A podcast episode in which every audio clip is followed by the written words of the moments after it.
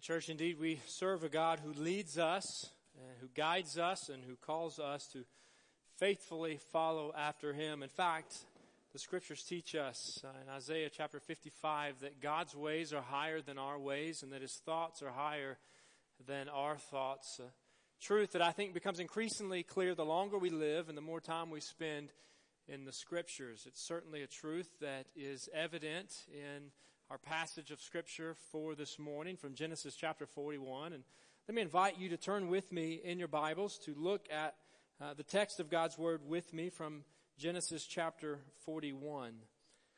As we continue looking at the life of Joseph and the story of Joseph this morning, we have the opportunity to hear from a firsthand eyewitness of uh, these events in Joseph's life. But before we do, uh, let's read uh, the scripture. So let me invite you to stand with me for the reading of God's word from Genesis chapter 41, beginning in verse 1. And to bring us back into the context, remember that Joseph has uh, been unfairly treated for quite some time. He has been sold by his brothers, his own family, into slavery in a foreign land, the land of Egypt. And while in Egypt, he has been uh, serving his master and his master's wife, Potiphar's wife, uh, falsely accuses, accuses him, and he is unjustly thrown in prison. And in uh, the previous chapter, our story for last week, he meets two other characters, the chief cupbearer and the chief baker in prison, and he interprets their dreams. In fact, God interprets their dreams and uses Joseph to convey those events. They unfold exactly as uh, God says through Joseph. Uh, yet this chief cupbearer forgets about Joseph, and Joseph is left in prison. We pick up the story in chapter 41, verse 1, and God's word reads this way. When two full years had passed, Pharaoh had a dream. He was standing by the Nile when out of the river there came up seven cows, sleek and fat. And they grazed among the reeds. After them, seven other cows, ugly and gaunt, came up out of the Nile and stood beside those on the river bank. And the cows that were ugly and gaunt ate up the seven sleek, fat cows. Then Pharaoh woke up. Verse 5, he fell asleep again and had a second dream. Seven heads of grain, healthy and good, were growing on a single stalk.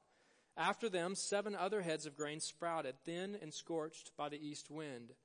The thin heads of grain swallowed up the seven healthy full heads. Then Pharaoh woke up. It had been a dream. In the morning, his mind was troubled. So he sent for all the magicians and wise men of Egypt. Pharaoh told them his dreams, but no one could interpret them for him. Then the chief cupbearer said to Pharaoh, Today I am reminded of my shortcomings. Pharaoh was once angry with his servants, and he imprisoned me and the chief baker in the house of the captain of the guard. Each of us had a dream the same night, and each dream had a meaning of its own. Now a young Hebrew was there with us, a servant of the captain of the guard. We told him our dreams, and he interpreted them for us, giving each man the interpretation of his dream. And things turned out exactly as he interpreted them to us. I was restored to my position, and the other man was impaled. So Pharaoh sent for Joseph, and he was quickly brought from the dungeon. When he had shaved and changed his clothes, he came before Pharaoh. Pharaoh said to Joseph, I had a dream, and no one can interpret it. But I have heard it said of you that when you hear a dream, you can interpret it. I cannot do it. Joseph replied to Pharaoh, but God will give Pharaoh the answer he desires. The following verses, verses 17 through 24, recount these dreams. Joseph, uh, Pharaoh tells these dreams detail, detail by detail once again to Joseph, and we pick up reading in verse 25. Then Joseph said to Pharaoh, The dreams of Pharaoh are one and the same. God has revealed to Pharaoh what he is about to do. Seven good cows are seven years, and the seven good heads of grain are seven years. It is one and the same dream. The seven lean, ugly cows that came up afterward are seven years, and so are the seven worthless heads of grain scorched by the east wind. There are seven years of famine. It is just as I said to Pharaoh. God has shown Pharaoh what he is about to do. Seven years of great abundance are coming throughout the land of Egypt, but seven years of famine will follow them. Then all the abundance in Egypt will be forgotten, and the famine will ravage the land. The abundance in the land will not be remembered because the famine that follows it will be so severe. The reason the dream was given to Pharaoh in two forms is that the matter has been firmly decided by God, and God will do it soon. Verse 33, and now let Pharaoh look for a discerning and wise man and put him in charge of the land of Egypt. Let Pharaoh appoint commissioners over the land to take a fifth of the harvest of Egypt during the seven years of abundance. They should collect all the food of these good years that are coming and store up the grain under the authority of Pharaoh to be kept in the cities for food. This food should be kept in reserve for the country to be used during the seven years of famine that will come upon Egypt so that the country may not be ruined by the famine. Let's bow in prayer. Father, we do thank you that you have given us your word that you have revealed yourself, that you have spoken to us.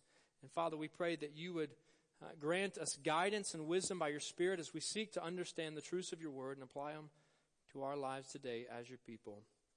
And it's in Jesus' name we pray and ask these things. Amen. Well, you may be seated.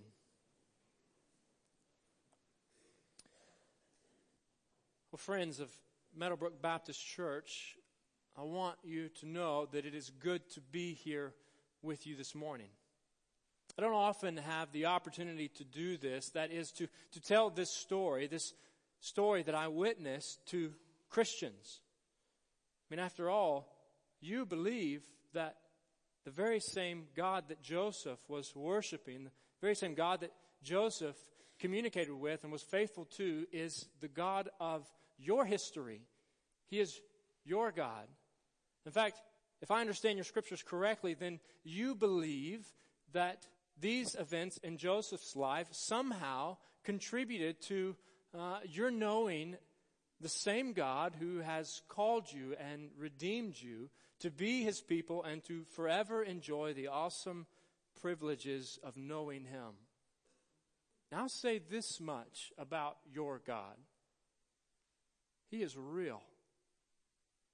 There's no denying his existence. In fact, the way that this story is recorded right here in your Bible, in God's word to you, Genesis chapter 41, is entirely accurate. This is exactly the way these events unfolded. I remember them.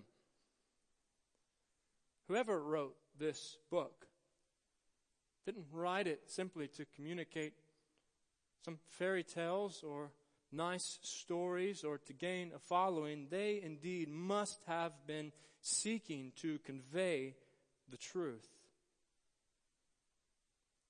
As the king of Egypt, as Pharaoh, it is a privilege to be with you today. It's a privilege to have this time to talk about this story and Joseph's life and his interaction with his, his God. Now, I want you to know that the existence of this God was not difficult for me to accept or for my people to swallow. After all, the Egyptians are a people of, of many gods. In fact, simply by being the Pharaoh, the king of the land, my people think that I am a God. But I want you to know this morning, Christians, that I saw your God do some things that I cannot do. I witnessed him do some things that I could never do or accomplish on my own. Yes, I, I can train horses. And I can build chariots. And I can lead in the construction of impressive pyramids that draw people's attention from all over the world. But I, I cannot control your dreams. I, I cannot control the seasons. I cannot make it rain. And here, there's absolutely no doubt, the way this unfolded, there's no doubt in my mind that God planted these two dreams in, in my mind that night. And as I conveyed them and received an interpretation from your God, these events unfolded exactly the way that they had been told. But until then, I was at a loss.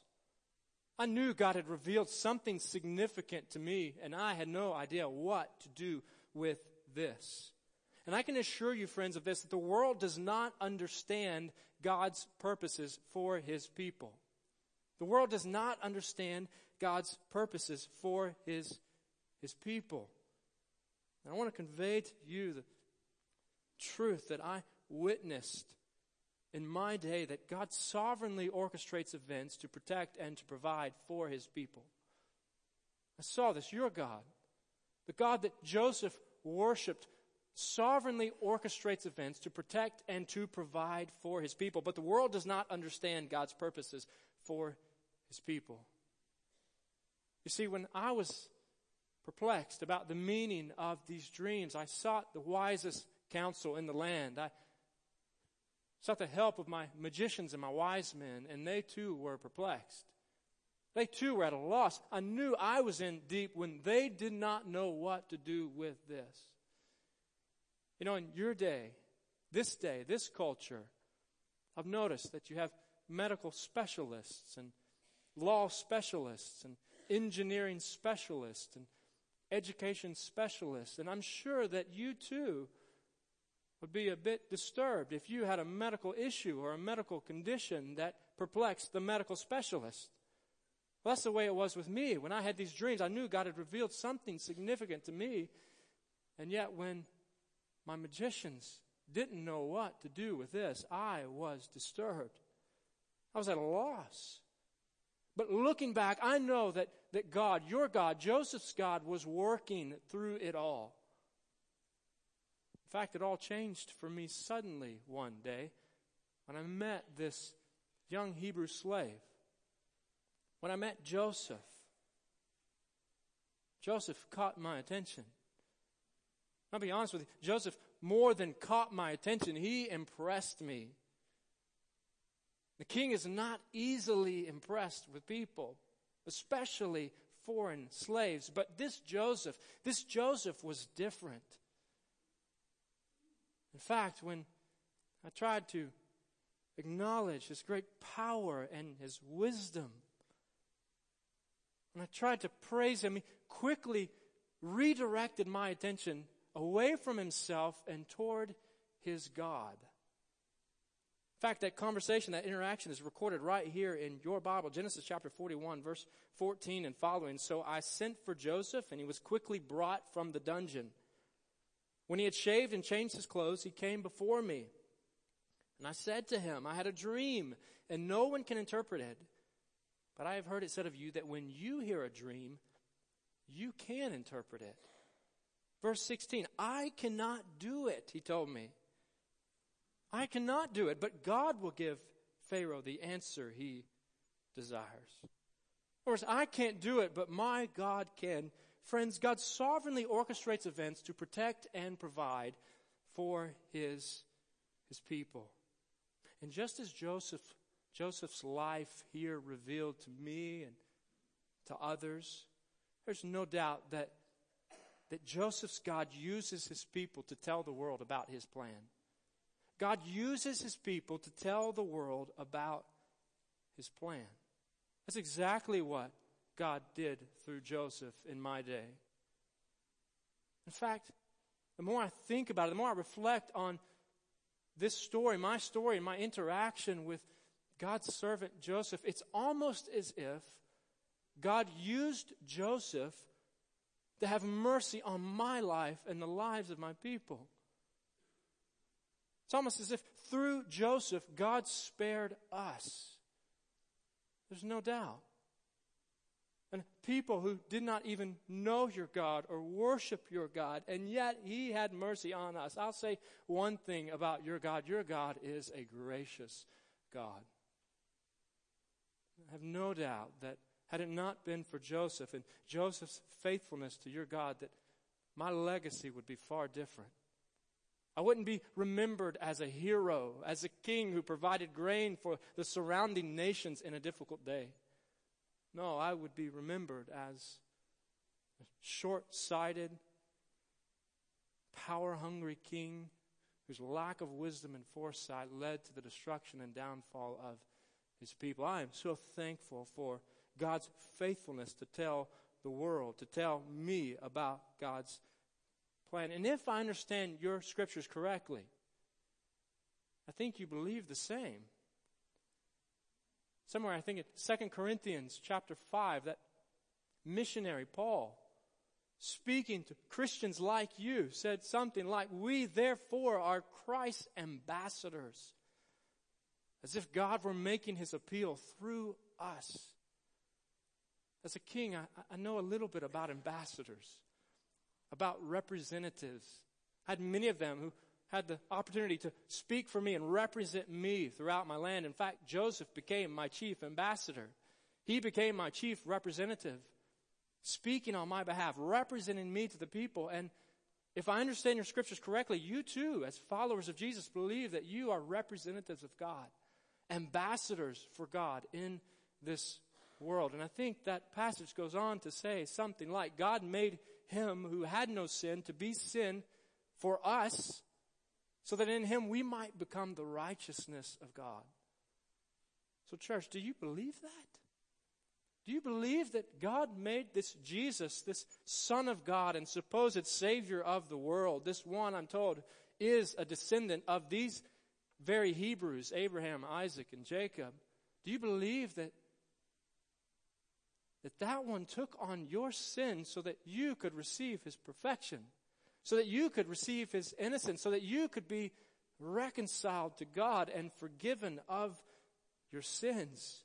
Do you believe that you are representatives of this message of God to the world? Well, if you do, friends, church, Christians, if so, then tell the world about God's plan.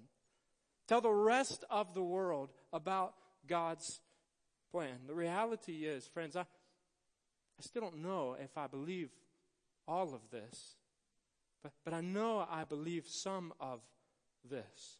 I know that your God was merciful on my life and the lives of my people. And I know that He was merciful once again years later as He delivered the descendants of Joseph and his brothers, the Hebrews, from slavery from bondage in Egypt under my successor. And I'm certain that he's continuing to be mercy, merciful today toward people in, in this world. And if you believe in him, and if you believe his, his word, then let me encourage you, let me prod you, let me challenge you to, to tell the world about his plan. For God might just use you as he used Joseph to spare my life. He might simply use you to tell the rest of the world about his story, about his salvation. And while I've got your attention this morning, and I know it's rather late, I understand that this is a rather full service, but this is the only week that I could be here with you.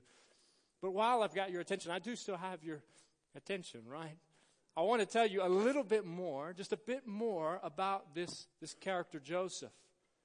For I've met a lot of people in my day, but I've never met anyone like Joseph.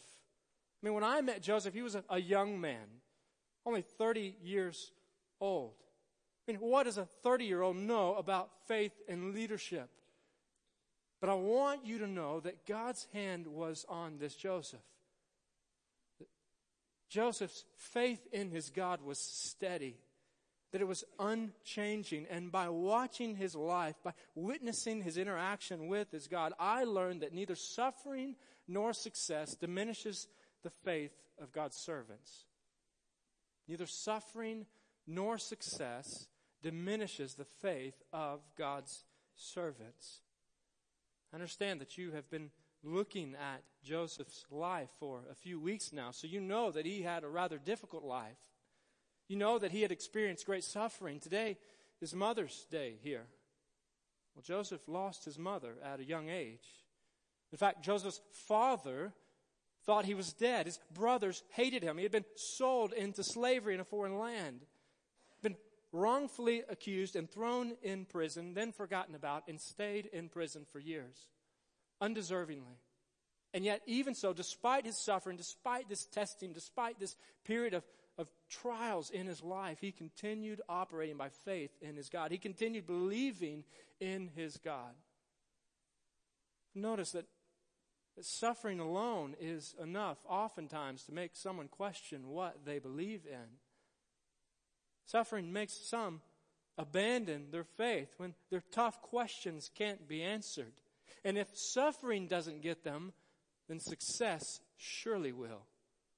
In fact, the one who suffers might say that this God does not care about me. He's not good enough to take care of me. But the one who's successful might say that I am good enough without this God. Well, I want you to know that Joseph didn't say either one. He experienced the pit. In fact, he was delivered out of the pit and placed next to the throne. Given great power and great authority. In fact, the rest of Genesis chapter 41 tells the story. I entrusted everything to him. He was my representative. He was my right hand man. He was the authority in the land of Egypt. He answered to no one except me. And despite his power, despite his authority, he didn't abandon his faith in his God. He continued trusting in his, his God. I don't know much about your culture. I don't know much about your day. But I wonder is the pursuit of power and the pursuit of prosperity ever something that interferes with the pursuit of faith in God? I tend to think that the lure of greed and the lure of, of pride are, are fairly timeless. And I know Joseph was not a perfect man. Certainly, I'm sure he had his flaws, but this, this man impressed me. This servant impressed me. He amazed me as he continued to trust in his God. So, so friends, if I could offer you any encouragement today from my time interacting with young Joseph, I would tell you firstly to serve God faithfully. Serve God faithfully as Joseph did. Serve God in the mountains and in the valleys. Serve God through the highs and through the lows. I can promise you this I am so thankful that, that Joseph was faithful to God and delivering the message of God to me so that my life and the lives of my people would be spared. Serve God faithfully, but also if you if you want to imitate Joseph. If you want to be like Joseph, you must also serve God humbly. Serve God faithfully and serve God humbly. I'll never, ever forget the words of Joseph to me in verse 16 of Genesis chapter 41. He said, I cannot do it. I can't do it on my own, but God will. And I've noticed as I've reflected on some of the other stories of great leaders in your faith, the Christian faith, I Think of people like Moses and David and Ruth and Mary and John. Even people like Billy Graham and Lottie Moon. As I reflect on these sort of characters, I've noticed that, that leaders in your faith, some of those that seem to be most genuine in their faith in the God that you serve, are characterized by humility. So serve God faithfully, serve God humbly, and lastly, let me urge you to continue trusting the Lord. Continue trusting the Lord. I can assure you of this. Though you may not always understand it, God knows what He's doing. God is sovereignly orchestrating events to protect and to provide for His people. And so, friends, don't, don't imitate me. Don't follow my example. For my brief time with you this morning, you you may see that I'm, I'm wrestling with some of the truths from your faith, some of the truths that the Bible teaches about, about your God. Sometimes I think if I could only repent and be characterized by faith and humility in the God of the Scriptures, but and often my own position and pride gets in the way. I mean, I, I've really got it good. I've heard people around here brag about being the man or say about someone else, he's the man. Hmm. I'm the king. It's hard to give up that. But I want you to know I, I still don't have something that Joseph had. I don't have the faith that Joseph had. So don't imitate me, friends. Imitate Joseph and the faith that he had in his God.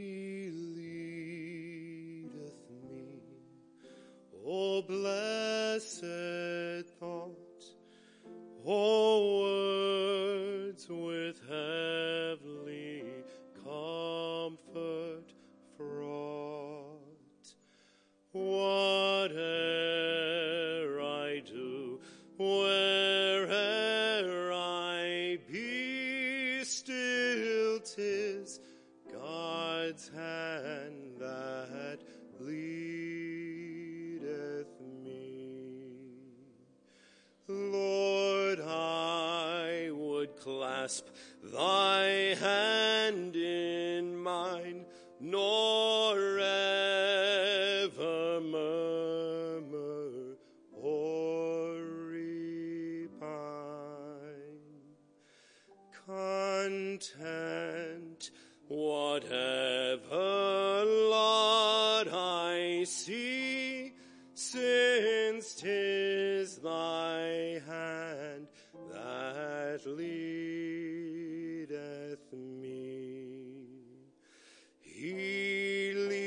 leadeth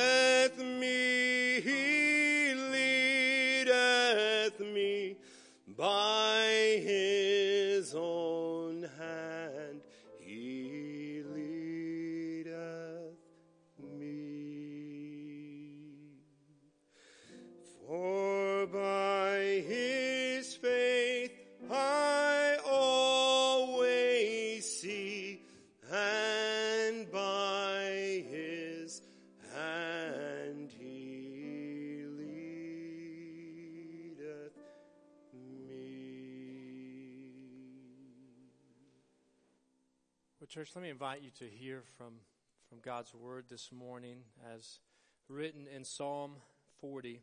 First few verses of Psalm 40 read this way I waited patiently for the Lord. He turned to me and heard my cry. He lifted me out of the slimy pit, out of the mud and mire. He set my feet on a rock and gave me a firm place to stand. He put a new song in my mouth, a hymn of praise to our God. Many will see and fear the Lord and put their trust in Him. You know, it's neat hearing uh, someone else's perspective, a unique perspective, the perspective of perhaps a, a Pharaoh on the life of Joseph. But what Pharaoh and countless others failed to see is that the deliverance of Joseph from the pit simply was preparation for and a picture of something far, far more magnificent, magnificent, and that is a God who has rescued us from the pit, the mud, and the mire of sin through the cross of Jesus Christ by taking on our sin for us, that in exchange we might receive his righteousness and eternal life in and through him. We serve a God who is faithful to us, a, God who is working in ways that we often do not see, a God who's gracious, and a God who has displayed uh, the greatest act of sovereignly orchestrating events to protect and to provide for his people through the cross of Jesus Christ. So, church, let's stand together now and let's respond to the truths of God's word by praising his name together. Father, now, as we seek to praise your name and to worship you, hear our praise, lead us in all that we do, that we might be found faithful as your people. And it's in Jesus' name we pray and ask these things. Amen.